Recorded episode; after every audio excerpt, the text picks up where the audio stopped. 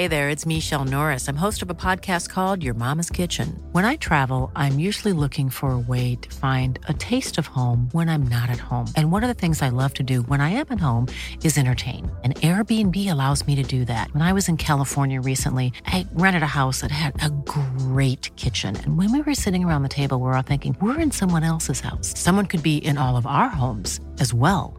If you have a home, but you're not always at home, you have an Airbnb. Your home might be worth more than you think. Find out how much at airbnb.com/slash host.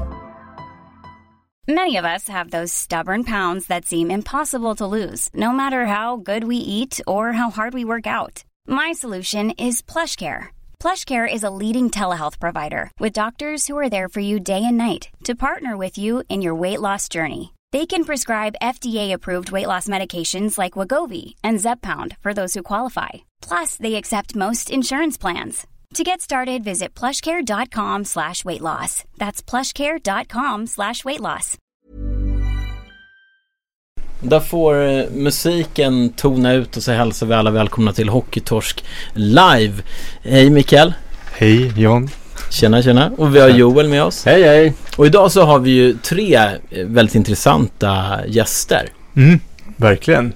Ja, vad, jag ska presentera dem eller ska jag bara släppa ut till Ja, jag, kan, jag, kan, jag kan ju dra allihopa. KG Stoppel, Thomas Johansson och Jocke Eriksson. Välkomna! Tack så mycket. Och det som är lite speciellt då för, för kvällens sändning det är ju första gången som Hockeytorsk kör en livestream och läcker pratradio live. Eh, du är, Thomas, du har suttit i rutan och pratat live.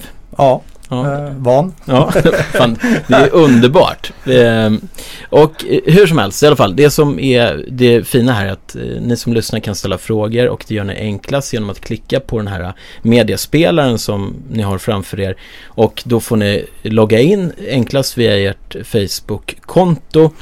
När ni har gjort det så får ni tillgång till chatten och så har vi Andreas Grandin som hjälper oss att eh, sålla bland frågorna och eh, så att vi kan ställa frågor till er. Är det långa frågor skicka jag då gärna dem på ett mejl info at hockeytorsk.se Exakt. Vi, jag tänkte att jag kunde ju faktiskt dra, dra igång eh, frågeställningar för att det är, just vi har fått in sjukt många frågor. Så att eh, jag tänkte faktiskt kanske vända mig till eh, Thomas Johansson direkt. Oj. Och, och det är ganska... Ja det är inte det är en jättesvår fråga direkt men kanske vilka spelare från förra årets trupp imponerar mest på dig? Eh, ja, eh, Sörensen självklart. Eh, han eh, han eh, imponerade enormt mycket på mig tycker jag. Eh, Tell, Tellqvist var jävligt bra faktiskt måste jag säga. Eh, förvånansvärt bra. Han hade haft en bra säsong innan men han var grymt bra. Eh, det var väl de två tycker jag som stack ut riktigt mycket.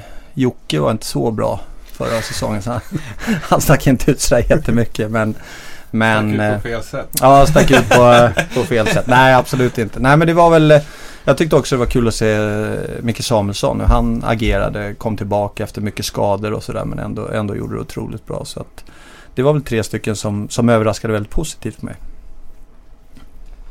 Det som är lite spännande nu det är liksom att ni, ni har ju olika roller allihopa. Jag tänkte att här, vi kunde bena ut dem lite. Eh, kanske KG du kan börja och säga vad, vad händer med dig nu? Om man får, får, Det är den så. stora frågan, det funderar jag också på. Nej, skämt åsido. Det känns eh, otroligt positivt att, att vi har fått in båda de personer och roller vi, vi har sökt. För att det innebär att jag kan gå eller påbörja det jag egentligen skulle gjort tidigare. Det vill säga titta på, på långsiktiga strategiska frågor som är enormt viktiga för, för Djurgården Hockey och hur vi ska ta nästa steg och vad vi behöver göra. Allt från våra delaktiga, delaktiga diskussioner om träningsanläggning. Vi måste ta ett större ansvar för Stockholmshockeyn. Hur gör vi det? Eh, vi vill fortsätta utveckla våran ungdoms ungdomsverksamhet och ta nästa steg med vår damverksamhet. Eh, det kombinerat då med, med A-lag och junior så att vi blir en riktigt stark och jag tror att vi måste växa som förening också på alla fronter och då krävs det att man tittar lite längre fram. Du kan få komma lite närmare micken KG. Jag gör det då. Ja. kan vara näsan som tar vid. Men, men det måste varit, eh, alltså om jag tänker på för dig KG, så måste det varit extremt eh, tufft år. Har det inte varit det? Stundtals var det väl det. Det är väl ibland man har känt sig ganska otillräcklig då med, med framförallt de, de långsiktiga frågorna. Nu var jag nog ganska införstådd med att det scenariot skulle uppstå. Att det var väldigt mycket korta, kortsiktiga frågor med tanke på att det var första året i SHL och allt som behövdes. Och, och framförallt också när vi hamnade i perioder med enormt mycket skador och att det behövdes tillskott på spelarfronten och så vidare. Men det är historia nu. Känns det som så här, du vet, eh, ibland när man, man, jag kommer ihåg en gång för länge sedan när jag sa upp mig från ett jobb som jag inte trivdes på. Så sa man fuck off liksom, nu går jag. Så det var en solig dag så tittar man upp i himlen och så bara ser det bara fint väder så känner man så bara Fan vad skönt. Känn, har du den lättnaden? Ja, jag vet inte. Den har nog inte hunnit infinna sig än. Eh, lättnaden har jag nog att vi klarade av det första året som är ett tufft år. Eh, och lättnaden också att, att saker och ting har rullat på. Vi har kommit och nästan slutfört truppen. Eh, Jocke har kommit in, Thomas har kommit in. Vi, vi liksom ligger bra i fas. Det är nog en lättnad. Men sen har nog inte allting hunnit satt sig ännu så att, att jag kan släppa det bara rakt av sådär. Utan Thomas är egentligen första dagen på jobbet nu. Så vi ska ju sätta oss ner och, och sätta den kortsiktiga agendan och den långsiktiga agendan imorgon då. Men har du firat då? Efter liksom säsongen? Har du haft någon period där du bara kunnat... Ja. Nej, den kommer nog efter midsommar faktiskt. jag har inte hunnit med det faktiskt. Nej, men den kommer då efter? Ja, det tror jag. Midsommar. Ja, men, fira och fira. Jag... Nej, men jag, men jag tänker, det är så viktigt, alltså ibland Ja, men jag pratar med Iso, att det bara flöda, flöda på liksom mm. allting. Att nu är det säsong och sen är det eftersäsong och sen är det helt plötsligt försäsong. Att så här, Eh, något som jag också försöker jobba med mycket. Att ja, men fira och det handlar inte om att köpa in ett drinkbord. Eller, utan det kan vara bara liksom så här. Ta ett andel, liksom bara shit vad skönt. Kanske man tar en hel dag ledigt. Eller man bara försöker ta en kväll. Om nu går ut och käka någon schysst middag liksom. Bara för att någonstans vi gör så pass mycket bra. Jag kan bara tänka mig liksom ditt arbete under säsong också. Vad mycket det krävs att också det måste nog faktiskt bli bättre. Och det, jag pratade lite med, med våran coach som vi har vid sidan om för att hjälpa oss med vägledning och sånt. Att, som du säger att idag hockeyn går ju det går i från den ena säsongen till andra. Det blir inget stopp och inget, ingen början. Så att där har du nog rätt att man, man behöver nog skaffa sig det mentala stoppet själv. Mm. Eh, för annars rullar det på i all oändlighet. Mm. Men du då Thomas, hur, fick du längtan tillbaka till, till hetluften? Ja, eh, det, jag, jag har ju hållit på eh, på Simor i, ja, i stort sett i åtta år. Och, och eh, har väl e- egentligen älskat det jag hållit på med. Det har varit fantastiskt roligt att få åka runt och se så mycket bra ishockey. Och få fortfarande efter att man slutar jobba med det som man egentligen alltid haft som sin önskedröm. Att få, få hålla på med hockey. Eh, men sen under resans gång här så kände jag också att jag från det att jag slutade så, så hade, var jag ganska flamsig eller flaxig ska jag säga i form av hur man skulle spela hockey och vad som var bra och vad som inte var bra. Och, och sen under resans gång så, så har det liksom utkristalliserats och jag har känt nästan en sån här liten inre frustration att, att inte vilja sitta i tv och tala om vad alla ska göra utan mer liksom handgripligen faktiskt hjälpa till. För det, hockeyn är liksom på väg in i en häftig tid, en ny tid. Och, och jag har haft förmånen att under en period, en fyra fem år, att verkligen liksom studera det på nära håll och då har den här liksom känslan väckt så att jag, jag måste bidra mer praktiskt än att bara sitta i tv-rutan och tala om vad alla ska göra. Finns det några, liksom så här, har, kan du säga några stora skillnader från när du var spelare och ja, är idag?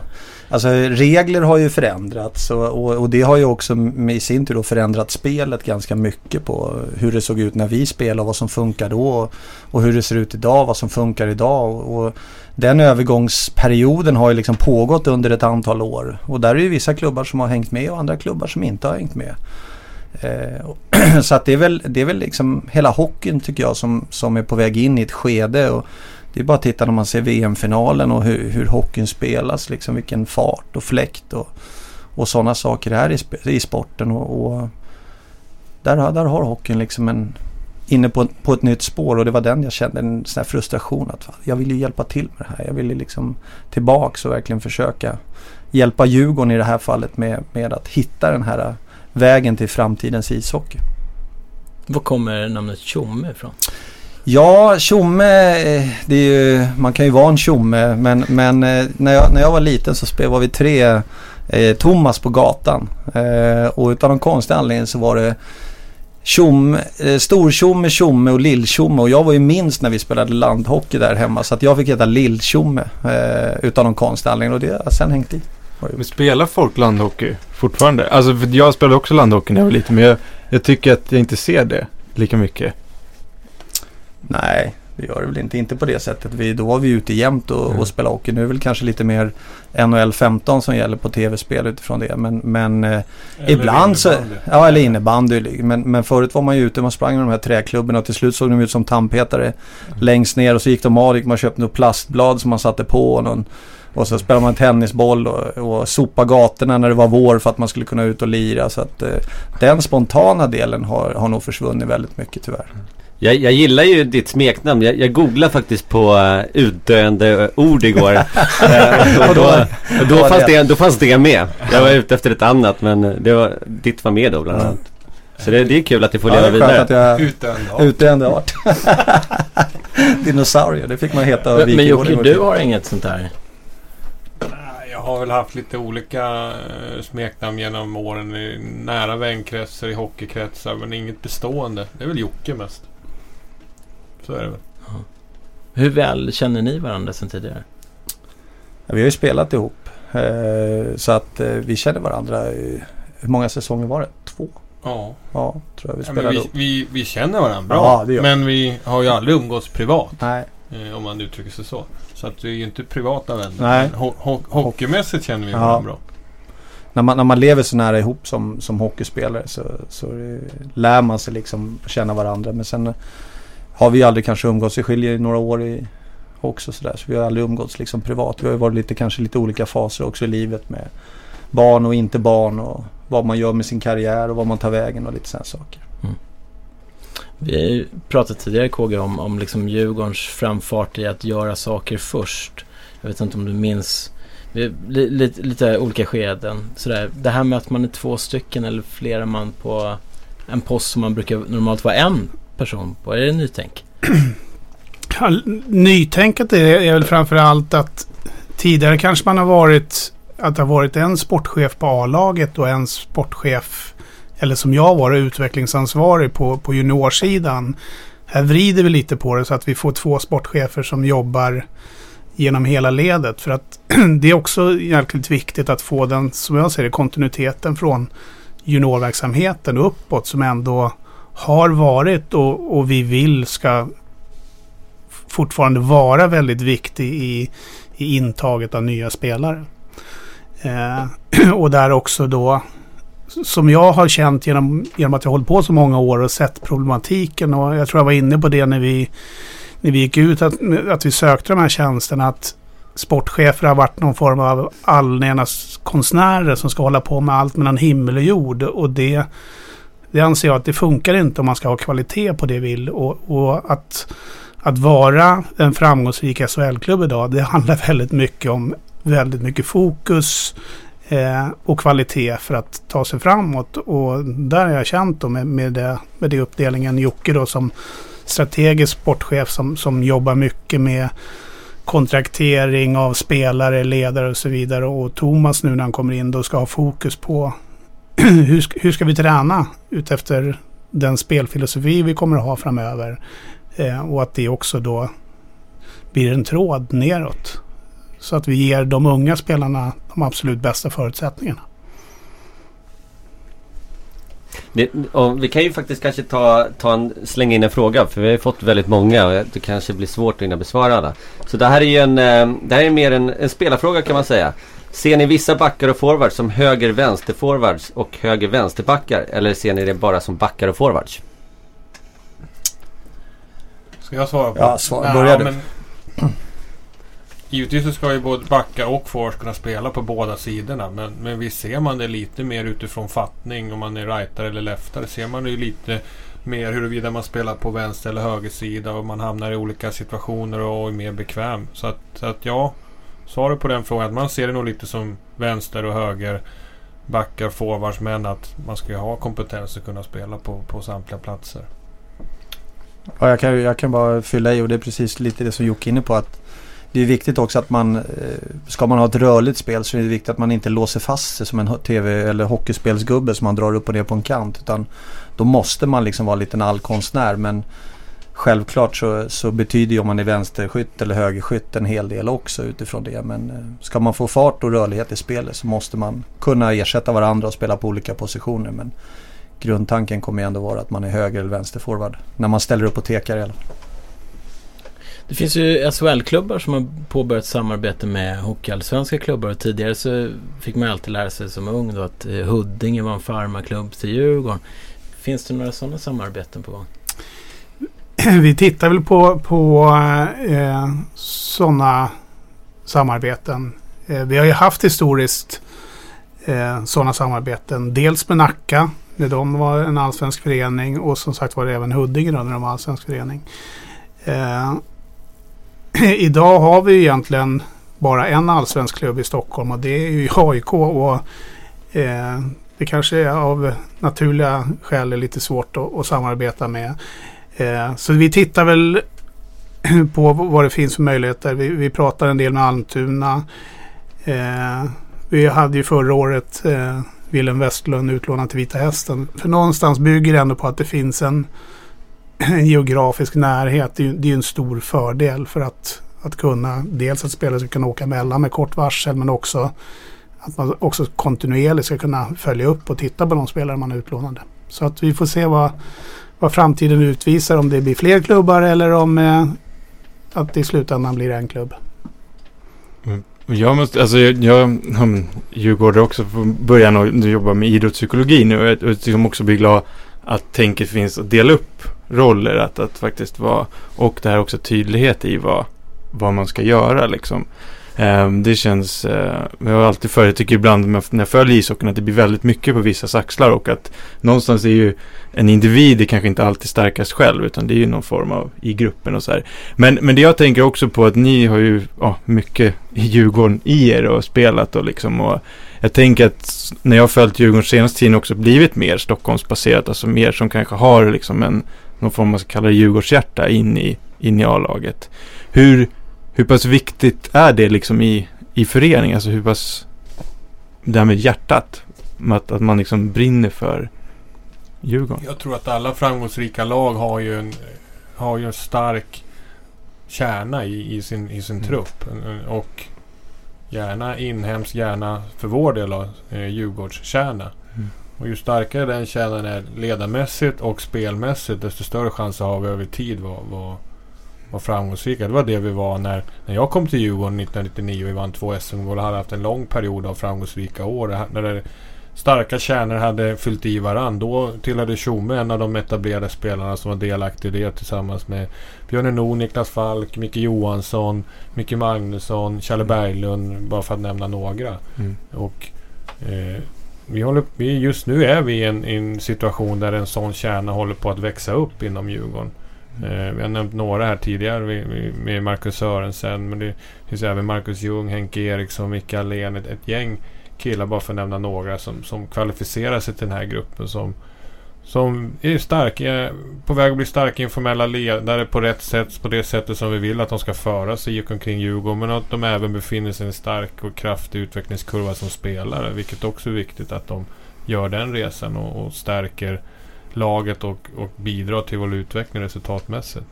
Ja, alltså det jag tänker, jag var uppe i, i veckan nu håller vi på att bygga ett hus uppe i, i Hälsingland, i typ Härjedalen. Och där är det liksom eh, på Moa, min eh, sambos sida, så är det ganska mycket släkt som har tidigare bott där. Hennes morfar liksom köpte den här tomten för hundra, ja, hundra kanske, ja, något sånt. Ett bra tag sen. Och jag känner ju sen nu även att, att när jag är där, att, att det finns en så här, ett engagemang, att jag vill om jag vill bygga det här, att vi som gör ett schysst hus. Någonstans så kanske när morfar känner att han, jag ser liksom att han kollar på mig och han vill att det ska vara schysst gjort och så här, målat, jag vill inte slarva och så här.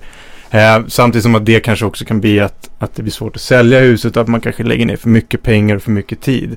Och Och så tänker jag liksom kopplat till det här med, med om man tar Djurgårdshjärtat också. Att koppla, att, att jag tror man kan få ganska mycket så här, om man så här, situationstecken gratis motivation av att här, ja, men man, man vill det här och man, typ, man bry, tycker att det här är riktigt kul. Sen kan det ju såklart också bli kanske för mycket det här att man inte släpper det heller. Det vet jag inte.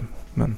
Nej, men jag, jag tror också det att eh, har man den här kärnan som är som kanske också med familjer och sånt har rotat sig så i, i Stockholm och inte lika, lika flyktbenägen och så då, då blir det nog ett, ett större ansvar helt enkelt för, för det man gör varje dag för att man vet att jag kan inte bara fly Nej. utan det är inte bara att hoppa till, till nästa klubb utan det tror jag är en viktig del och som, som Jocke var inne på också att av den anledningen också att man tar ett större ansvar vid sidan om. Någonting som vi värdesätter enormt mycket i Djurgården och har gjort historiskt också. Att, att inte bara ta ansvaret på isen utan utanför också. Och det gäller ju också att skapa liksom den här drivkraften från tidig ålder i Djurgården. Att Mm. börja liksom implementera den känslan eh, ganska långt ner i åldrarna så att det alltid finns den här hjärnkänslan kvar för att jag älskar Djurgården, vill alltid spela Djurgården. Eh, Och driva på den upp i junioråldern så att det finns en naturlig också återväxt utav de här stomspelarna som sedermera sen kommer komma fram eh, så småningom men kanske behöver ha ett antal år för att skaffa sig erfarenhet. Så att en, en röd tråd liksom som genomsyrar Djurgården både när det gäller spelmässigt men också karaktär och vilka krav man ställer och bygga ett Djurgårdshjärta från unga år är enormt viktigt. Mm. Ja, men det tycker jag känns som att det, att det finns och det känns väldigt härligt och, och bra. Och också så att använda er erfarenhet som ni har med er in i den här yrkena. En eh, lyssnarfråga. Kommer eh, spelare som Vejdemo får chansen att visa upp sig i CHL innan en eventuell utlåning?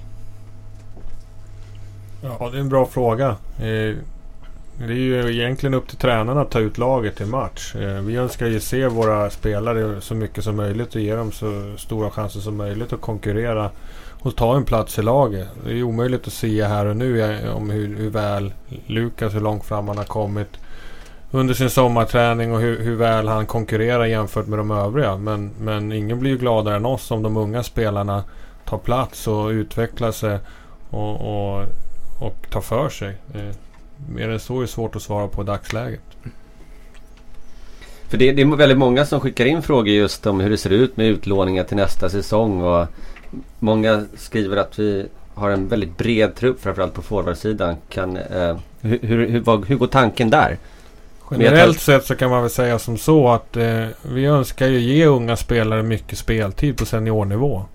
Och kan vi inte erbjuda det i vårt eh, A-lag, vårt seniorlag, så tittar vi ju gärna på samarbetspartner i Allsvenskan så att de får den istiden på seniornivå och får den skjutsen i sin utveckling så att de därefter kan komma tillbaks och, och ta mer istid och mer, mer speltid i, i, vårt, i Djurgården. Eh, det gagnar inte en spelskicklig spelare att spela 4 till 6 minuter som utfyllnad sporadiskt här och där när man är 18, 19, 20, 21 år. Utan ska man, ska man ha en, en, stark utveckling i så handlar det om att få spela och få, och få, få ta roller där man får spela ut efter sina styrkor. Så att det är ju liksom vårt grundtänkande kring, kring våra unga situation men även utifrån våran situation. I'm Sandra, and I'm just the professional your small business was looking for. But you didn't hire me because you didn't use LinkedIn jobs. LinkedIn has professionals you can't find anywhere else, including those who aren't actively looking for a new job but might be open to the perfect role, like me. In a given month, over 70% of LinkedIn users don't visit other leading job sites. So if you're not looking on LinkedIn, you'll miss out on great candidates like Sandra. Start hiring professionals like a professional. Post your free job on linkedin.com/people today. Hey there, it's Michelle Norris. I'm host of a podcast called Your Mama's Kitchen. When I travel, I'm usually looking for a way to find a taste of home when I'm not at home. And one of the things I love to do when I am at home is entertain. And Airbnb allows me to do that. When I was in California recently, I rented a house that had a great kitchen. And when we were sitting around the table, we're all thinking, we're in someone else's house. Someone could be in all of our homes as well. If you have a home, but you're not always at home, you have an Airbnb. Your home might be worth more than you think. Find out how much at airbnb.com/slash host. Djurgården. För Djurgårdens bästa. Så att eh, det blir ju... Det faller ju på vårt jobb tillsammans och, och kanske lite mer på mitt ansvar att, att hitta eh, en så optimal lösning för varje enskild individ som möjligt där. Sen hoppas ju jag också att, att det blir så att de här unga spelarna verkligen tar för sig och, och visar hur duktig man är. För tittar vi lite historiskt så har det faktiskt varit så de, de år vi har varit riktigt framgångsrika, det vill säga när vi har spelat finaler eller eh, till och med vunnit SM-guld.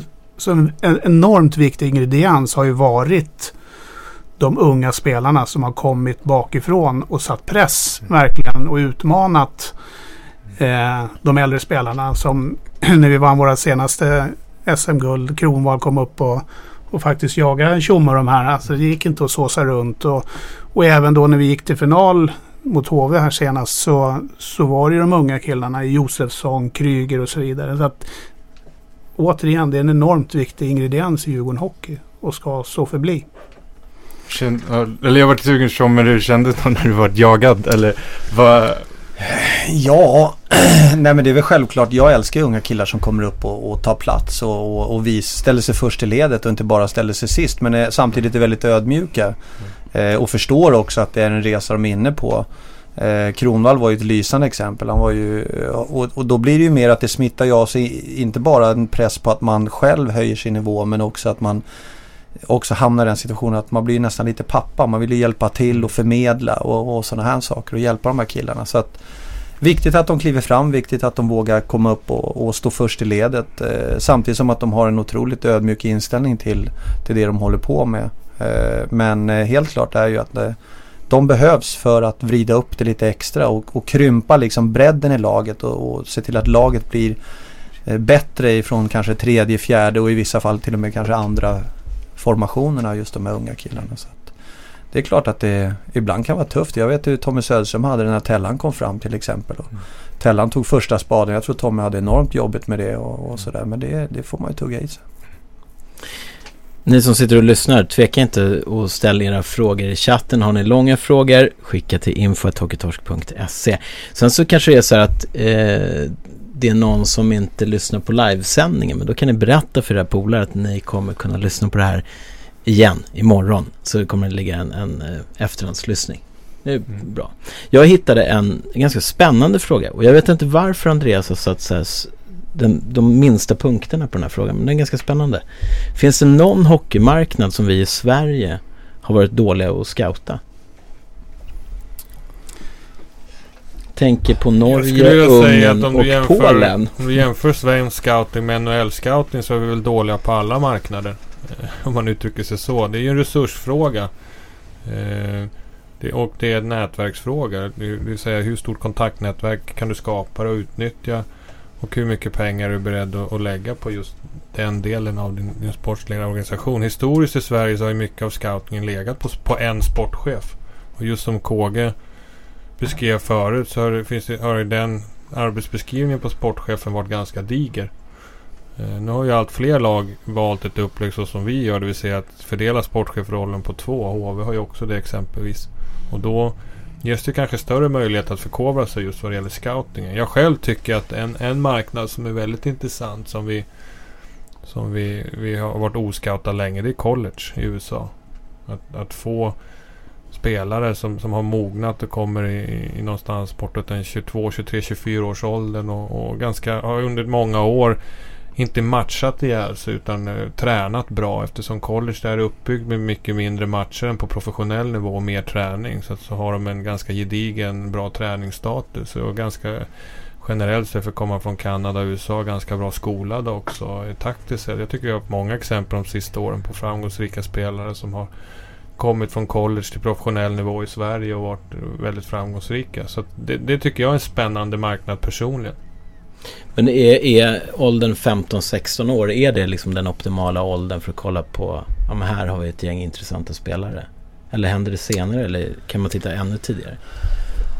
Nej, det händer väl. Eh, jag har ju precis, jag har ju min äldsta son som har gått igenom det här 15-16 år. Och KG har ju också sin son och det är klart att det händer ju enormt mycket på, på vissa väldigt tidigt. Och andra lite senare och det händer enormt mycket i huvudet på, på grabbar och, och eh, tjejer i, i, liksom i den här ålderskategorin. Och, och, någonstans är det ju så att jag tror inte skallen riktigt är klar förrän runt 22-23 år.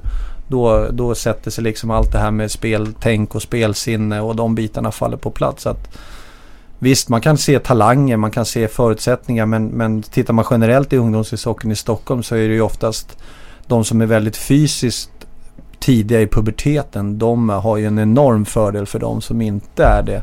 Och därför är det väldigt svårt ibland att säga att den här killen som vräker in mål när han är 15 år, hur kommer det se ut när alla är lika stora och lika bra?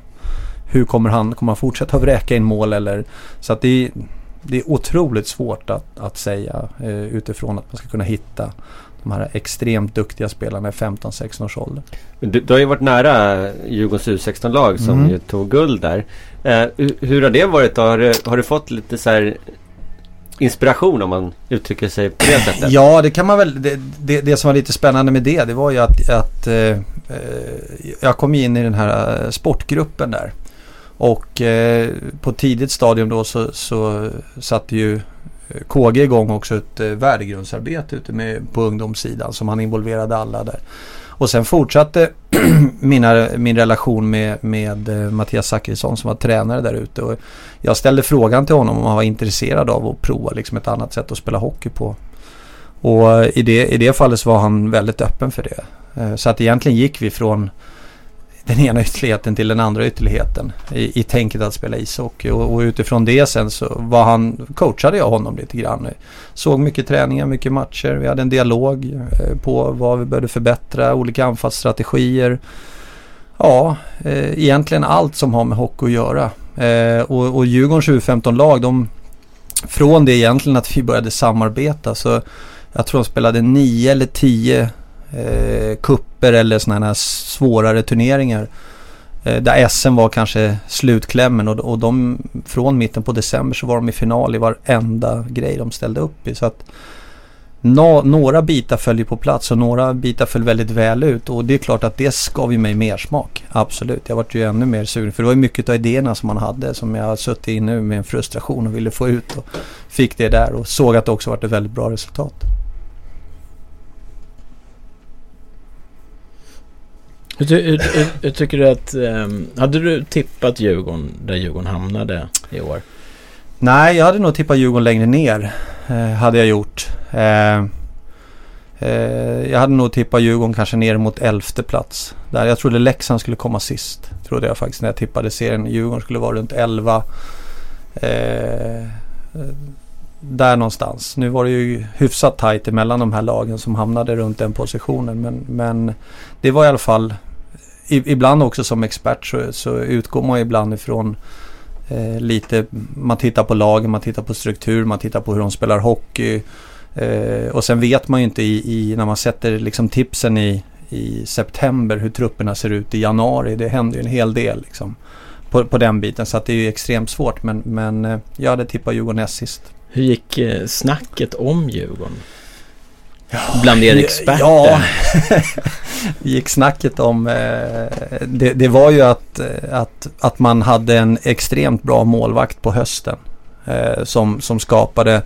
Jag har ju gått och blivit också lite så här statistiknörd utifrån eh, de här sakerna. Jag tittar väldigt mycket på olika, de kallar det för fancy stats, men tittar mycket på sånt. Och, och, och, och, det spännande med det är ju att, att det till mångt och mycket stämmer och slår in. Och då låg ju Djurgården väldigt högt i förhållande till vad deras övriga del var. Så därför var vi experter ganska eniga om att eh, även om Djurgården låg, jag tror de låg femma som bäst, kan det ha varit det? Femma, fyra, femma där uppe någonstans. Att det var lite för högt i förhållande till hur de spelade och vad de hade material för. Så att, att det fanns en väg åt andra hållet, det var vi ganska säkra på allihopa. Och vände vi på det och tittade på ett lag som Växjö som många hade tippat som guldfavoriter så tragglade ju de åt andra hållet. Hade ett extremt bra spel rent statistiskt men fick inte ut det på plan. Och fanns det någon raket uppåt så var det, var det liksom Växjö. Så att eh, ja, det, vi, vi var nog ganska eniga om att, att, man skulle börja singla neråt lite grann i tabellen. Men om ni inte hade blivit skadade Jocke? Hur hade det blivit då tror du? Ja, men det kan man ju bara sia om. Jag tror att eh, Thomas reflektion där är väl någonting jag delar om. Jag tror att vi, vi vi inledde ju serien som om vi vårt slutspel startade vid seriestart. Och, jag, och därigenom under hösten så på vår energi, på vårt försvarsspel, på Tellans målvaktsspel så, så fick vi kanske en del poäng eh, till gratis lite på grund av motståndarnas eh, underskattning och så vidare. Och, och, och, också att vi gjorde en hel del saker bra själva. Eh, och, och, de poängen hade vi till godo när då lag som Leksand hade tunga starter. När, när Brynäs mitten på säsongen kom in i sin svacka. Eh, och Modo ja, sjönk ju mest hela säsongen. Så att eh, vi, det försprång vi skapade oss där räddade oss ju när skadorna så att säga satte in. Men jag själv tycker att när jag tittade på tabellen innan säsongen så tycker jag att tabellen efter 55 omgångar ganska väl stämde överens med vad jag hade gissat innan säsongen. Jag hade nog trott att vi skulle komma där någonstans. En 8, 9, 10. Den, den enda överraskningen för min del var Örebro som jag hade trott sett till spelartrupp skulle hamna betydligt längre ner än vad de gjorde. Det för mig var den enda egentliga överraskningen. Att Brynäs, Modo och Leksand var lag vi skulle kunna bakom oss. Det tyckte jag nog att det fanns en möjlighet till. Givetvis är man ju präglad av sitt eget lag och sin eget lags möjlighet. Men, men det tyckte jag nog att det fanns en rimlig chans. Jag tyckte inte heller att Luleå egentligen hade så bra lag även om många höll dem uppe. Jag tyckte mest de hade liksom ett grisigt lag som skulle spela fysiskt utan så mycket skicklighet i. Och, och Örebro tyckte jag inte heller hade så bra. Men de överraskade ju verkligen både till resultat och till spel. Så att, ja. Om vi återgår, det var faktiskt någon som frågade om det här med a, lite mer avancerad hockeystatistik. Det är, mm. har du, det är en, en, som frågar om du har en ambition att uh, fortsätta hålla på med det här. Och, Absolut. Och du kanske även kan berätta vad är vad det är, vad det är för någonting. Jag tror inte alla har koll på det. Nej men ab absolut så är det, det, det, det är ju någonting som är jätteviktigt att ha koll på. Eh, sen får man ju ta vissa saker. Man måste ju också veta vad det är man ska titta på. Man kan inte, man kan inte svälja all sån statistik för det, det finns ju statistik egentligen på väldigt avancerad statistik på rubb och stubb. Men, men vissa bitar är ju något. Och något som jag tittar mycket på det har ju varit framförallt Corsi-statistiken som är, man mäter avslutsförsök egentligen mot motståndarmålet kontra mot sitt eget mål. Och Corsi skiljer, skiljer sig från ett, en annan sån här som heter Fenwick. Det är ju att man Corsi, då mäter man alla skott på mål, alla skott utanför mål och alla blockerade skott. Alltså oavsett om de kommer fram till mål eller inte. Fenwick då mäter man bara alla skott på mål och alla skott utanför mål. Och utifrån det så kan man väl säga att det statistiken säger där det är väl att över tid så måste man ligga över 50 procent. alltså skapa mer avslutsmöjligheter mot motståndarmålet mot vad man släpper till mot sitt eget mål och det i sådana fall kommer att göra att, att man vinner flera hockeymatcher. Eh, och ju högre som procentsats över 50 man har, ju mer avslutsmöjligheter skapar man mot motståndarna och ger, ger, ger dem mindre yta att skapa målchanser mot sitt eget mål. Eh, så, så den tittar jag ganska hårt på. Sen kan man, man kan bryta ner det här i massor. Man kan titta på eh, femmer, man kan titta på kedjor, man kan titta på backpar. Vilka driver spelet i laget? Vilka ser till att pucken kommer från egen zon upp i offensiv zon och vad leder det till? och sådana här saker. Så att det finns mängder med, med statistik. Sen finns det någonting annat som jag tittar ganska hårt på. Det är effektiviteten. Det är någonting som heter PDO. Där, där man mäter om målvaktsspelet är bra och man har effektiva avslutare. Och om jag bara då ska ta Djurgården som ett, som ett exempel så var det väl just de två skillnaderna som vi såg under hösten med Djurgården. Att man var väldigt effektiv i förhållande till chanser man skapade. Eh, och det var tecken på att, att eh, Jocke serverade Samuelsson sköna mackor, han hängde dit dem, Tellan spikade i mål. Men eh, över en säsong, över 55 omgångar så pendlar det här galet mycket. Eh, och, och, man kan säga en generell för att göra det lite enkelt så kan man säga en generell standardnivå är att på 55 omgångar så kommer lagen att ramla in på ungefär 100. Så så fort du ligger över 100 då är du för effektiv. Och så fort du ligger under 100 så är du ineffektiv. Det enda som man kan göra också med det här det är ju att en, en Corsi-statistik där man har en väldigt hög procentsats, alltså över 50, så att man ligger på 55 procent. Då blir man inte så beroende av sin effektivitet för att då skapar man i varje match hela tiden. Det är ett lag som har under jag kan ta Leksand, jag tror de hade 44 procent i Corsi-statistik. De blir extremt beroende utav eh, sitt målvaktsspel och sina målskyttar. Och det såg vi om inte annat året innan när Leksand spelade. När Alsenfelt stod på huvudet, Hersley dunkade in 26 mål. Eh, man hade lika dålig Corsi-statistik då men man var galet effektiv och räddade sig kvar i det. I år så höll inte det längre. Men Det Vad man låter- kan sammanfatta det med väldigt enkla ord är att oavsett om du tittar på NHL, oavsett om du tittar på VM, oavsett om du tittar på svenska hockeyligan. Så de lagen som är framgångsrika över tid. De, är- de kontrollerar spelet med puck mycket mer än motståndarna. Och sen så är det här ett fantastiskt sätt att mäta det, att tydliggöra det i form av statistik. Det måste ju vara jätteskönt att, att tydliggöra tänker jag. Att, att för spelarna också att få, få det här liksom lite mer svart på vitt. Ja, alltså, alltså när det- ibland, jag vet ju matcher jag kunde spela om man inte visste riktigt hur. Nej, men, och Alltså. Hockey är mycket en känsla där vi alla tre här kanske sitter med olika känslor för vad funkar och vad funkar inte. Men också det, det statistiken gör är ju någonstans att, att säkerställer att, att det vi håller på med faktiskt är åt rätt håll. Eh, Och jag läste en liten skön artikel här. eh, The Hockey News tror jag hade någon liten skön artikel om det här med, med den här statistiken där de sa att utan någon konstig anledning så, så när, man har, när man ligger liksom på plus i statistiken så hockeygudarna när de singlar tärning om vem som ska vinna eller inte vinna så hamnar de oftast på den sidan till dem där de har, som ligger på rätt sida om statistiken. Så att det, det, det är någonting som är intressant att titta på generellt. Sen är det ju så också att all sommarträning och sånt där är ju extremt lätt att mäta av. Där får du ju liksom exakta värden på allting. Och medan man tidigare kanske då på, på just det som sker på isen byggde mycket på en, en magkänsla och så vidare. Men det här är ju också ytterligare ett sätt att, att även mäta av det. Och, och i slutändan då som, som blir Thomas jobb att utefter hur vi tränar. Vad ser vi för korrelationer till den statistik vi då får på matcher? Vad är det vi Tränar vi rätt eller behöver vi förändra vår typ av träning och så vidare? Det finns, Jag såg eh, så här fantastiskt eh, när man mätte individuell prestation på spelare. Så var Mm. det spelare i zon som rörde Mm. sig relativt långsamt och så de som rörde sig med mycket fart. Och när man tittade på värden, alltså de med mycket fart var inte speciellt ansträngda. Medan de som liksom körde lugnt var ganska... kanske trötta. åkte fel. Ja, men det. Ja. Nej men det, det är, den är jättehäftig den här statistiken och man kan ju lägga den på olika plan. Alltså det, det finns ju statistik på allt. Men, men det finns två saker som man absolut inte kan mäta. Och, och som är, är våran uppgift också att eh, tillsammans med alla ledare och tränare i Djurgården. Det är ju hjärta och passion. För det kan inte statistiken mäta. Vad har de liksom för hjärta och vad har de för passion och lidelse för det man håller på med. Eh, så det är ju någonting som, som vi måste addera utifrån att skapa och det är där jag tycker jag gillar tanken liksom att man börjar tidigt att skapa lidelse, passion och hjärta för det.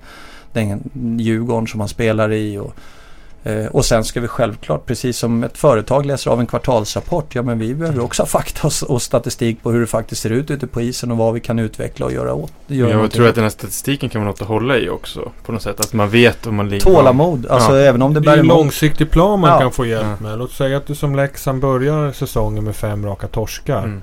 Men de ändå på, hade spelat som Växjö. Mm. Så kan man ju använda statistiken, en trygghet och en hjälp att okej, vi har förlorat fem matcher. Beror det på att vi spelar på fel Mm. sätt eller vad är, det, vad är det som brister? Och då kan man kanske hitta stöd att våga vara långsiktig och ligga fast i det och inte förblinda sig till vad de fem resultaten gav för, för resultat med fem uddamålsförluster och vad det nu berodde på. Det kan ju bero på att du tog dumma utvisningar eller att du gjorde något enskilt individuellt misstag som, som blev matchavgörande. Men att du spelmässigt ändå spelade på rätt sätt för att det på lång sikt var framgångsrikt. Så att det, Ja. det är där man kan hitta mycket stöd. Mm. Och Fast- också så här, känslostormarna tänker jag också ha Ja, något, alltså, och, och, en och, och framförallt så, så, så, så ska, man ska inte se statistiken som något hot eller någonting som är farligt utan mera som, som ett instrument att utveckla och faktiskt få ett kvitto på det man håller på med. Det handlar inte om om statistiken är dålig att någon ska få sparken eller få lämna utan det handlar ju mer om att det ska vara ett, stöd och ett hjälpmedel på som gör att vi också kan hjälpas åt att utveckla och driva saker och ting framåt. Det är kul med utveckling. Det är jättekul. Vi har, vi har en eh, konkret fråga från en lyssnare. Hur är det med Fernholm? Ja, det är en ganska så eh, svårsvarad svår, eh, fråga därför att i medicinska termer och läkarmässiga bedömningar så, så, eh, så är det ju fortfarande en ganska stor risk för, för Daniels karriär. Eh, så tillvida de sviter han har haft och fortfarande till viss del har. Eh, sen har ju Daniel själv en, en, en tydlig ambition om att ta sig tillbaka och, och spela igen på, på SHL-nivå. Och han befinner sig just nu i liksom träning enligt en rehabiliteringsplan. Så att eh, var, var det här slutar är, för tidigt att, svara på. Men så, så är läget i dagsläget. Det finns en tidning som heter Kollega eh, som uppmärksammade att ishockeyspelare är väldigt försiktiga med att ar- eh, anmäla sina arbetsskador. Och då syftas det på en hel del hjärnskakningar som har varit de senaste åren som man har pratat mycket om. Intressant frågeställning. Mm, mm. Verkligen. Men Jag tror att ishockeyspelaren generellt jämför sig, jämför sig med en vanlig människa på, på arbetsmarknaden. Eh, kräver en extremt mycket större smärta eller, eller signaler eller symptom för att man ska se sig själv som skadad eller sjuk. Man, man utför ju sitt yrke. Det, om du, vi spelar 55 matcher under en säsong så är det, ju, är det ju inte ens hälften av dem som man är smärtfri när man spelar. Man har ju diverse olika typer av skavanker i och med att det är sådana extrema fysiska prestationer som du gör varannan dag. Plus att det finns eh, det är en kontaktsport som innebär att du utsätts för, för diverse olika typer av slag, tacklingar och så vidare som, som påverkar ja, muskulära, eller muskler och leder och så vidare. Så att man har ju hela tiden någon typ av skavank vilket gör att i, i andra situationer i arbetslivet kanske det skulle an, anmälts. Just när det gäller hjärnskakningar så är det ju väl ganska olyckligt att vi, att vi har haft många ganska allvarliga fall. Jag kom idag från, från en eh, konferens ute på Arlanda där, där hela SHL och alla klubbar varit representerade tillsammans med domare och så vidare. Där vi just har diskuterat just specifikt hjärnskakningar och, och den problematiken. Och, och just eh, hur, hur vi förhåller oss till, till ishockeyn, att tacklingar är tillåtet och kontaktsport och liksom hur vi förhåller oss till varandra och respekten för varandra, olika situationer, vad det har för påverkan i, i just hjärnskakningar. Eh, när man går tränarutbildningar för att bli knattetränare då får man ju en instruktion liksom i säkerhet och just det här eh, bandet under hakan att det ska sitta ganska tajt. När man ser spelare landslagsnivå där det här eh, hakbandet det hänger ganska långt Mm. ner och, och jag minns den här skallfrakturen det var väl en Leksandsspelare för sex år sedan och sånt där där hjälmen Mm. åkte upp över pannan och han rakt in i sargen. Det finns ju regelverk som reglerar det där. Du ska ju ha max ett finger emellan hakrem och haka. Sen är det ju- vuxna människor som är myndiga och har eget ansvar. Sen hur, man hanterar de reglerna och, den informationen. Det, det blir ju lite upp till var och ens individ. Men, men, men det finns tydliga regler och domarna har rätt att ge en tillsägelse eller en varning. Och de har också rätt att ge misskondakt, straffet misskondakt Om allt för många har felaktig, det räknas som felaktig utrustning. Likaså om du har visiret allt för felaktigt så kan du också få de varningarna och de följderna. Så att det, det finns ju ett regelverk som, som ska reglera just det där. Har du fått någon va- varning någon gång? Nej men jag, jag gör alltid så rätt för mig. Men det, det är intressant med ett sånt där möte liksom. Hur går, vilk, vilka representerar Djurgården på ett sådant möte? Det är kanske inte så många som har koll på det. Idag så representerade jag och, och Säcken och Henke Eriksson då, och sen var även vår doktor Bengt där, Gustafsson. Så att, eh, vi var väl representerade och, och flertalet lag hade liknande representation. Och sen var det även eh, domarna och så, så var det eh, vad var det mer? Det var SHL då, då organisation SHL, eh, alla därifrån och så vidare. Inspel, det måste vara lite eh, viktigt med sådana möten kan jag tänka mig. Ja, det här var bara andra året som det har skett just i det här mer omfattande forumet. Och förra året så handlade det mycket av diskussionen om tacklingar som uppstod när tredje man kom in och tacklade eller att så att säga blindside hits och så vidare. Och, och där tycker vi att föregå, förra årets möte och vad, vad som följde av det regeländringar och direktiv och information gav en klar förbättring under året och man kunde även mäta eh, synbara skadeeffekter av att det minskade. Däremot så nu diskuterade vi mer liksom kanske hockeyns kärna, det vill säga tacklingar rakt framifrån. Eh, hur ligger ansvaret där? Hur, hur får de vara? Vad får de träffa? Och så vidare.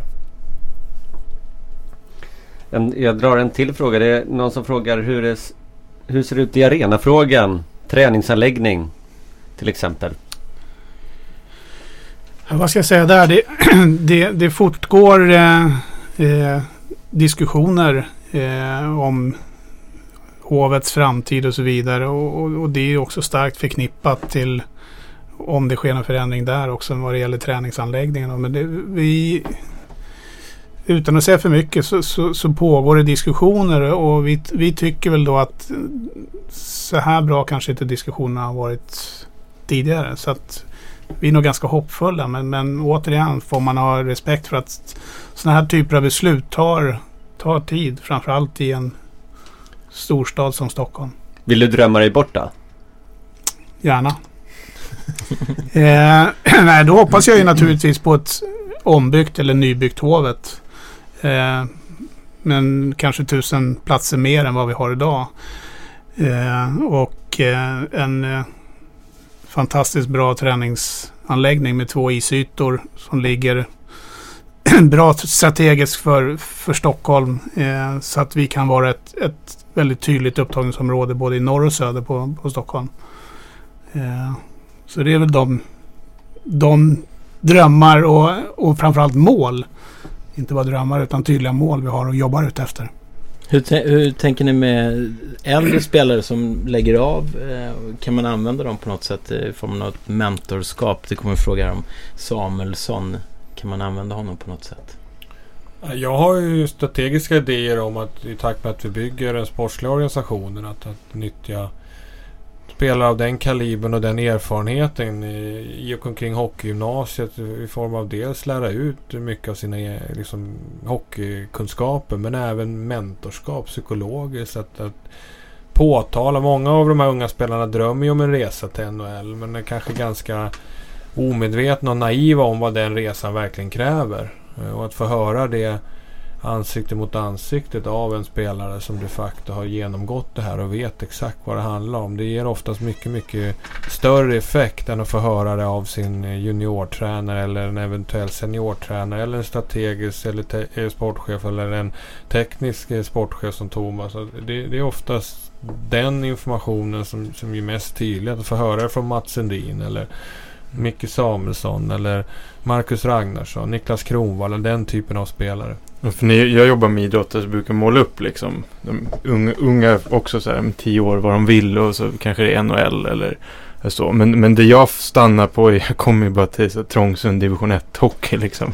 Så mina liksom erfarenheter, jag kommer ju inte längre så jag brukar alltid säga, men försök ringa upp någon gammal spelare och liksom fråga om ni kan ta en lunch eller liksom en kaffe och bara snacka hockey och så fråga, precis som du säger, så fråga vad, vad är det som krävs? För att det, det, de, ganska många som jag träffar har inte riktigt koll på vad det är som krävs. De vill det men liksom någonstans resan dit kanske de inte alltid är beredda på att lägga ner liksom. Och vi pratade om, alltså det händer ju mycket i de tonåren och allting. Så det låter ju, ja, kul. Där har Jocke och jag pratat en hel del och jag skulle vilja ta det kanske ännu bredare och ännu större lite som jag var inne på tidigare. Just det här med att, att vi som, som storklubb tar ett större ansvar för Stockholmshockeyn i stort. Med alla de klubbar som finns här. Hur än det är så är det en, det är en enormt stor del av svensk hockey. Det som sker i Stockholmshockeyn. Och, och kan vi vara med och bidra i form av missionärer att komma ut och för alla ungdomar tala om vad, vad är det som är viktigt och vad är det som är bra att tänka på. Mm.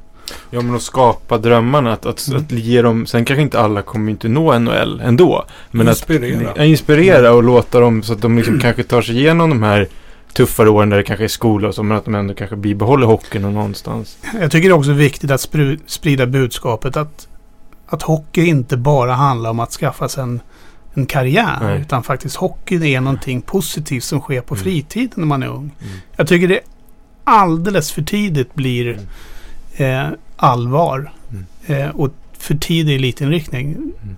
Historiskt om man tittar på all form av forskning och statistik så, mm. så finns det inget samband med tidig elitsatsning. Där har du en jättepoäng tycker jag KG. Det du just säger. Att om du, nu, och det har ju Svenska ishockeyförbundet som du säger forskning förtydligat. Det vill säga frågar du våra mest framstående hockeyspelare de sista 15 åren hur deras resa sett ut så är det ju ganska entydigt att vi sysslar med, hållit på med många idrotter långt upp i åldrarna, sen elitsatsning, mm. hållit på för att det är roligt, de har haft en rolig resa, de har inte haft en massa pushande, drivande föräldrar som har dragit och slitit i dem eller tränare för den delen. Och, och där tycker jag emellanåt att vi i Stockholm är alldeles för mycket föräldrar som ledare som klubbar forcerar den här resan och alldeles för tidigt är jäktad av att liksom man ska vara, spela i rätt lag, ha rätt förutsättningar, man ska vara ledande i sitt lag och, och man liksom gör den värderingen på tok för tidigt och för långt ner i åldrarna vilket snarare får spelare att tidigt bli utbrända. Vi, vi hade i förra veckan så hade vi ett samtal med en ung kille som slutade i J20-ålder. Ett samtal som vi kommer eh, spela upp i, under nästa Hockeytorsk live, det vill säga nästa onsdag. Där vi pratar om de här frågorna.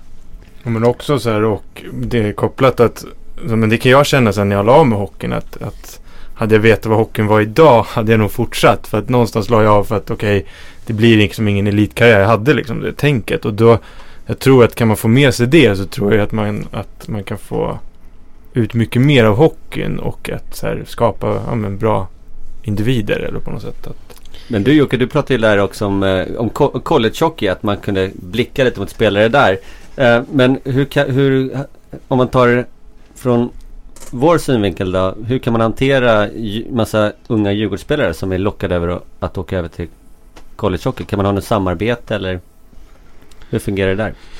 Eh, absolut, det är i alla fall vad vi tror att för, för som sagt var vi försöker bredda våran syn. Jag menar för att gå lite historiskt eh, tillbaka när vi var som mest framgångsrika så så var vi inte bara i vår egen bubbla utan vi tränade mycket på Bosön och såg hur andra idrotter jobbade och fick inspiration och, och, och idéer hur man kunde träna. Och det jag vill komma med det, det är att liksom det finns inte bara en väg att bli, om vi nu pratar professionell ishockeyspelare, utan det har ju väldigt mycket om, om eh, i ung ålder fysisk mognad, mental mognad och så vidare. Och alla kan ju faktiskt inte komma upp i SHL om det är det nu som är någon form av slutmål direkt. Utan det kan finnas andra vägar. Och har man då dessutom lätt för sig och har en ambition att vara duktig i skolan så är det ett, ett, en ypperlig väg för vissa att gå.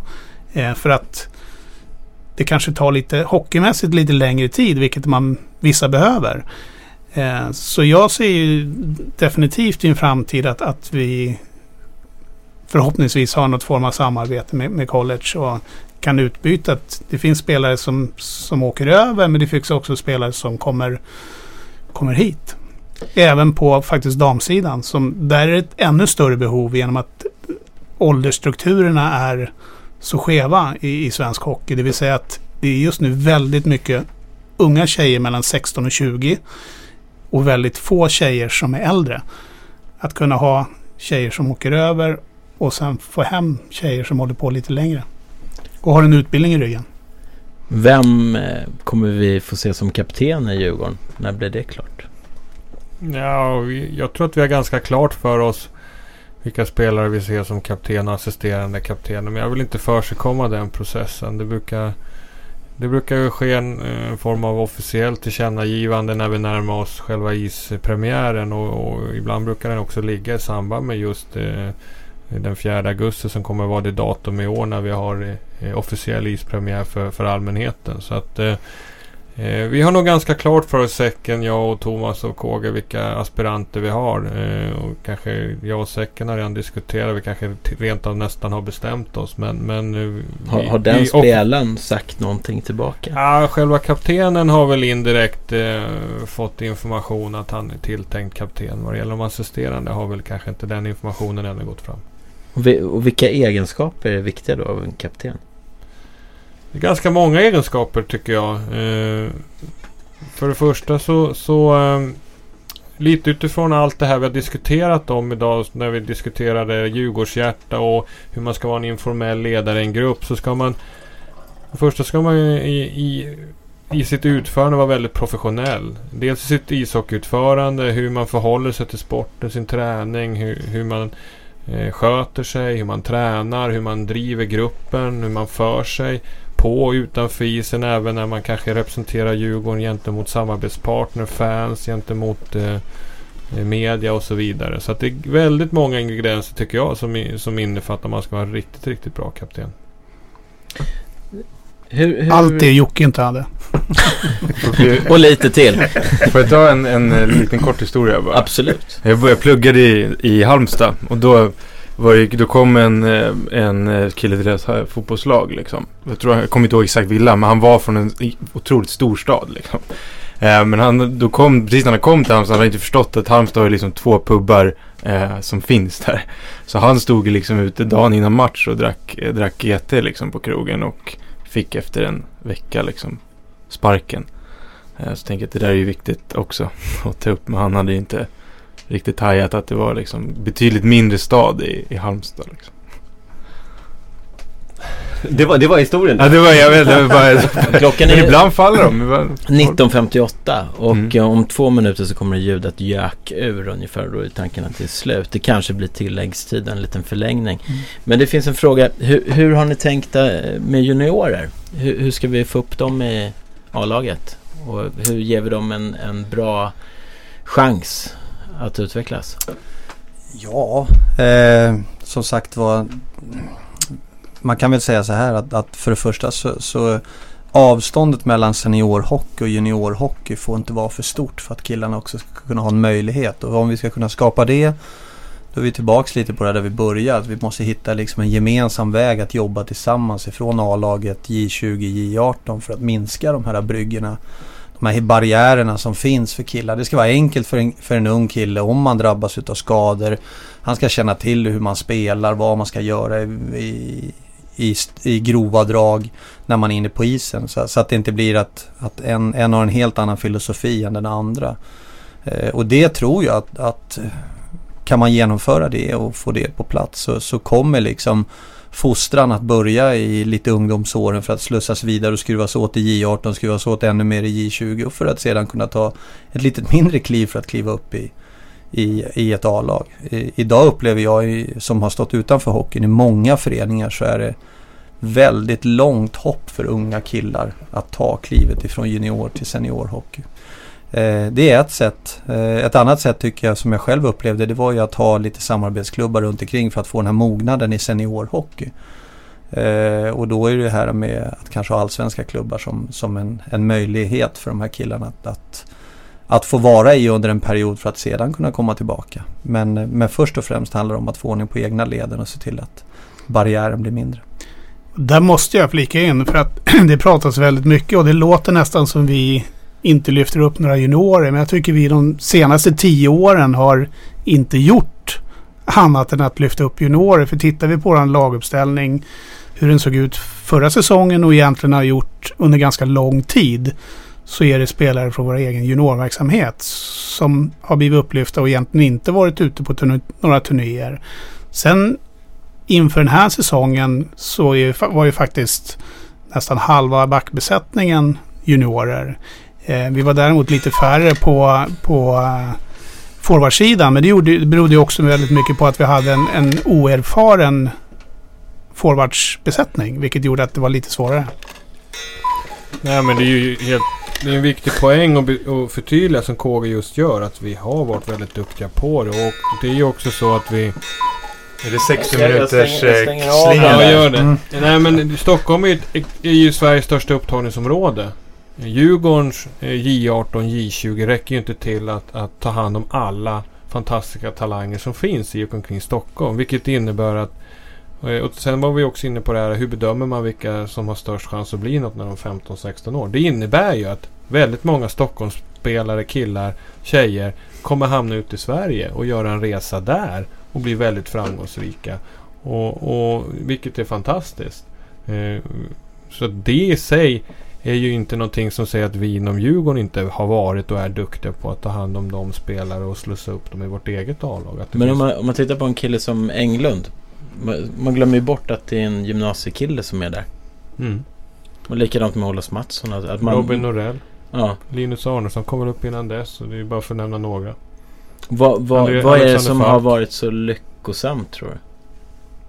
Det ska nog egentligen KG svara mer på. För att jag har ju varit här de här senaste två åren. Och dessförinnan så gick det ju 8-9 år innan jag, sen jag var i Djurgården. Så att det har Kåge en bättre bild av. Jag tror det handlar väldigt mycket om, som Jocke var inne på tidigare, att, att Djurgården pratar vi inte bara om att vara duktig på isen utan vara en, en bra förebild och, och föra sig bra i alla sammanhang och, och vara extremt noggrann med håll, det vi håller på med. Och där får vi ju faktiskt väldigt mycket cred från våra landslag och så vidare när man när de kommer tillbaka och har, och har testat av sig och så vidare i, i de forumen att att Djurgårdsspelarna är jäkligt bra rustade och, och, och det märker vi också med, med juniorer som inte kanske får plats i vårat A-lag men som provar vingarna någon annanstans och när de kommer ut i de klubbarna är faktiskt väldigt välutbildade. De är brett utbildade. Eh, och, och, det är jätteviktigt för som Thomas pratade om också inledningsvis att den hockeyn vi vill spela i framtiden så är det viktigt att förstå och kunna egentligen spela på alla positioner oavsett att man har vissa spetskompetenser. Och det där är ju viktigt. Alltså, tänker man självförtroende så är det ju också så här att ha olika typer. Att man inte bara lägger allt på ett kort. För då blir det också säkert väldigt shaky i en sån övergång från ja, men junior till senior. Att ja, men okej, det är bara det här jag kan. Men om man breddar, som ni är inne på, det, då, då har man ju också mer att plocka ifrån. Så att man inte bara står och faller. Så är det. Och sen måste man ha tålamod i det man håller på med och se att det sker inte över ett år eller två år. Utan det tar längre tid att bli en riktigt duktig hockeyspelare. Det där steget då, eh, från J20 till kanske Hockeyallsvenskan, är någon som undrar över. Är det, är det ett stort steg att ta? Eller är det så att man kanske bör gå till division 1 innan? Individuellt. Skulle jag vilja säga. Jag tror att det är väldigt individuellt med... Jag tror att det finns flera svar på den frågan. Men, men en, en grej som jag och Kåga reflekterat över det är att om du frågar juniorspelarna så tror jag de ganska mycket underskattar kvaliteten på Allsvenskan. De tycker sig, för att de är framgångsrika i sina juniorlandslag, lätt ska komma in och ha eh, stora roller i Allsvenskan när det nästan är givet att den möjligheten ska finnas.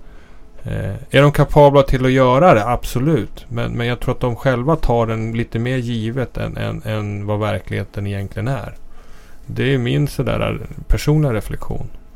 Och sen också bli medveten om, är, alltså, om man, rent hockeymässigt men också rent personlighet. Alltså komma till en, en, grupp där folk kanske har familjer och det är, folk har jobb. Och jag tänker också att helt plötsligt inte vara att ens, ja, men ens skämt eller ens stories kanske inte alls håller som det gjorde i juniorlaget. Alla förstod utan den, den tänker jag också. Att du menar att det är en social utmaning? Ja men att det är svårt att komma in och, och liksom på något sätt inte om man har haft en ledande roll också komma in och så kanske man inte får samma sociala svung i det. Ja men när du går från när du går från juniorer till senior på seniornivå. Det, det är professionell nivå i mm. Hockeyallsvenskan. Mm. Mer eller mindre samtliga jobbar ju mer eller mindre hundraprocentigt med ishockey även på den nivån. Även om du ser den under SHL.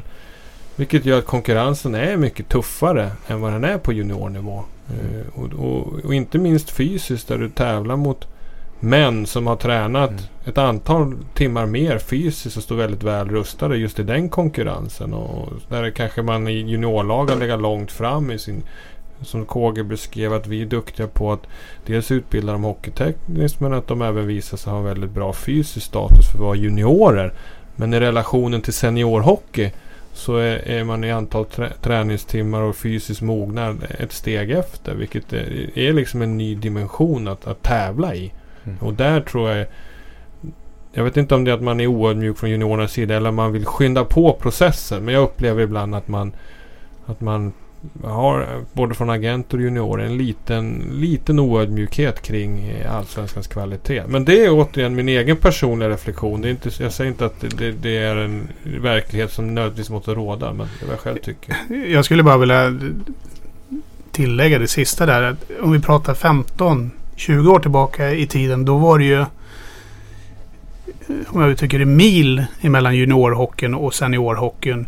Det som har skett idag det är ju det faktum att, att alla hockeygymnasier faktiskt är en, en väldigt bra verksamhet i form av att man får stor mängd träning vilket gör att, att Även fast Jocke var inne på att det skiljer en del. Men, men, idag är det avståndet betydligt mindre. Men hur än det, det som inte går att forcera.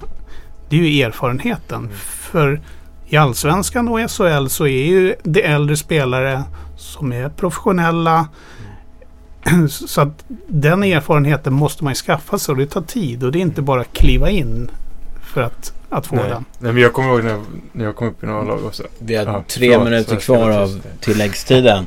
En fråga. Kommer det plockas in någon tränare till till A-laget? Eh, det får vi se. Det, det är samma sak där. Hittar vi någonting som passar och, och, och helheten går ihop sig både eh, med person och, och ekonomi och så vidare. Då kommer vi göra det. Eh, vi har inte stängt några dörrar. Kommer det bli förändringar i spelartruppen? Kommer det komma till? Nej, för tillfället så, så är den ganska så färdig spelartruppen. Sen så är, är man ju... När väl säsongen drar igång så uppstår det alltid skador och sjukdomar och i en perfekt värld gör inte det. Men, men det, det sker ju tyvärr alltid under säsong så att det kommer säkerligen behöva kompletteras eller ske förändringar under säsongen. Men, men i dagsläget så, så jagar vi inte på spelarmarknaden, nej. Och eh, en till fråga då kan vi ta. Är tanken att Anderson, Ljung och Sallinen ska centra varsin kedja? Ja. Om, om vi avslutar lite där vi började. KG, vad, vad tror du kommer få ägna mycket tid åt i, inför kommande, eh, under kommande säsong? Hålla reda på Thomas och Jocke. Nej, skämt åsido. Nej, jag hoppas att jag, att jag får lä- lägga mycket tid på, på det som jag inledde med att ska vara min roll framöver. Att liksom, hur hittar vi former för, för Stockholmshockeyn? Hur tar vi nästa steg för att, att ge våra damlag och tjejerna i, i, i Stockholm en, en, en push och, och bra förutsättningar. Och, och sen också naturligtvis titta på frågor med ja, den internationella hockeyn. Vad händer där och vad kan vi göra? Jag tror att vi måste vidga våra vyer helt enkelt för att hitta nya former och bli ännu starkare. Och du då Jocke, för att bryta ordningen? Att vi liksom hoppar från kant till Ja, kant. ja jag, jag, jag skulle säga att eh, jag ser mig utvärdera, stödja, hjälpa och coacha våra tränare och spelare. Eh, och parallellt med det eh, jobba med Thomas kring, kring, kring spelfilosofin och hur vi, hur vi utvecklar oss där. Och sen vara ute och titta på, på, på marknaden i övrigt vad det gäller just de bitarna. Och jag är precis samma som, som Jocke egentligen fast kanske mera fokus på det hockeymässiga. Alltså lägga mycket tid på att se träningar, se matcher. Eh, utvärdera, komma med, med stöd och råd eh, utifrån det man ser. Eh, och, och också flytta ner det, försöka hitta liksom en gemensam tråd genom rakt ifrån A-laget och hela vägen ner till skridskoskolan egentligen. För det har kommit in lite också frågor om det. Just, eh, vi har ingen tränare här idag eftersom ni, det är ja, två sportchefer och en vice VD är det ju nu. Eh, men hur går dialogen där då med sportchefer, tränare i en klubb liksom? Hur den går? Ja, hur, går- ja, hur går det är ett tajt till? samarbete så tillvida att eh, Thomas, Thomas och jag har ju en ganska synkad eh, långsiktig vision och idé om hur, vad vi vill utveckla spelmässigt. Och eh, Säcken och Nyman är, har som arbetsuppgift att, att eh, på daglig basis föra oss i den riktningen. Stort tack för att eh, ni kom till studion och eh, tack till alla som har lyssnat och skrivit frågor på chatten. Eh, Hockeytorsk Live, första avsnittet av fyra onsdagar är slut. Så stort tack allihopa. Följ oss gärna på Twitter. Där heter vi Hockeytorsk och gilla oss på Facebook. Där heter vi också Hockeytorsk. Tack. Tackar. Tack.